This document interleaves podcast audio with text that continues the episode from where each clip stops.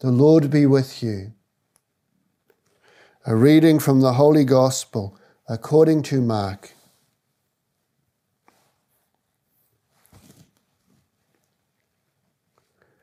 Having risen in the morning, on the first day of the week, Jesus appeared first to Mary of Magdala, from whom he had cast out seven devils. She went to those who had been his companions and who were mourning and in tears and told them. But they did not believe her when they heard her say that he was alive and that she had seen him. After this, he showed himself under another form to two of them as they were on their way into the country. They went back and told the others who did not believe them either. Lastly, he showed himself to the eleven themselves while they were at table.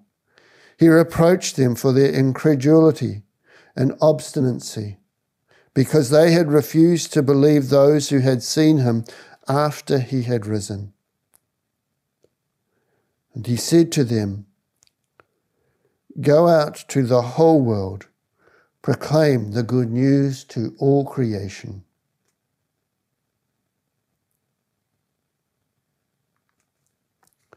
The Gospel of the Lord.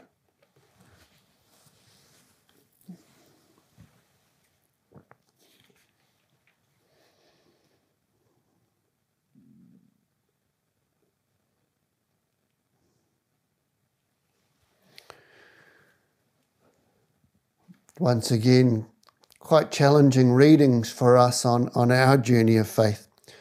Um, I wouldn't dare say what the rulers and elders and scribes were thinking about Peter and John.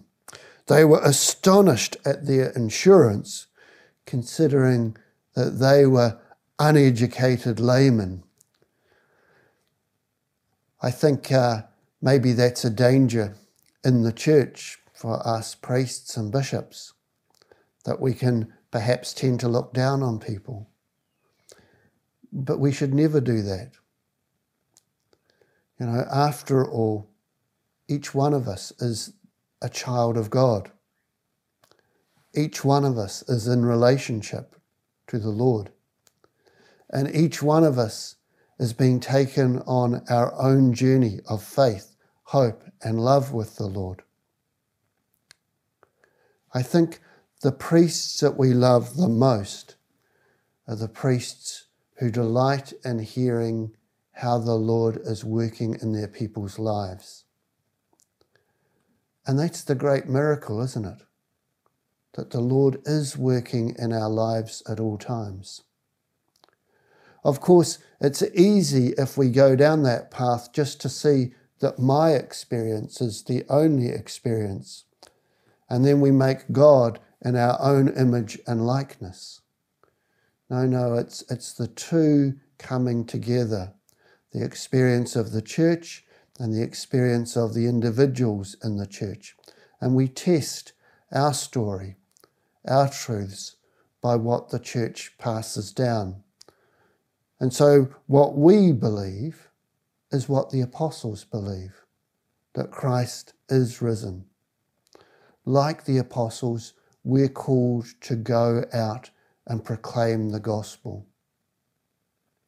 In the gospel reading, Jesus is ticking off these who were later self assured, uh, uneducated laymen for not believing.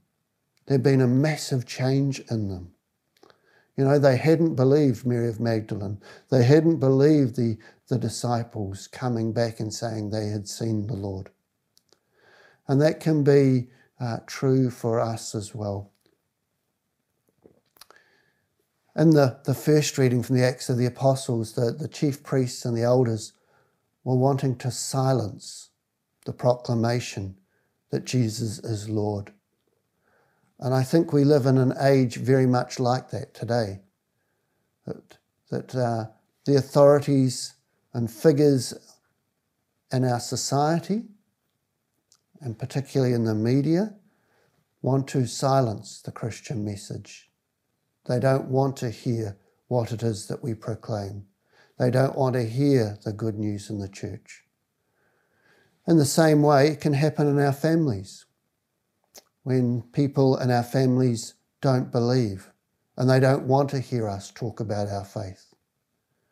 One of the sad things for me is when, when good people that have been faithful in their faith have made the decision that when they die, they won't have a Catholic funeral because it will be just too hard for their children. No, we're not called to be silent. We're called to believe and we're called to proclaim what we believe. And that takes courage. It takes the strength of those weak and sinful apostles who denied Jesus, who abandoned him, but filled with the Holy Spirit, proclaimed him boldly. That's what's asked of each one of us. May we be true and proud and proclaim our faith in Christ, our risen Lord.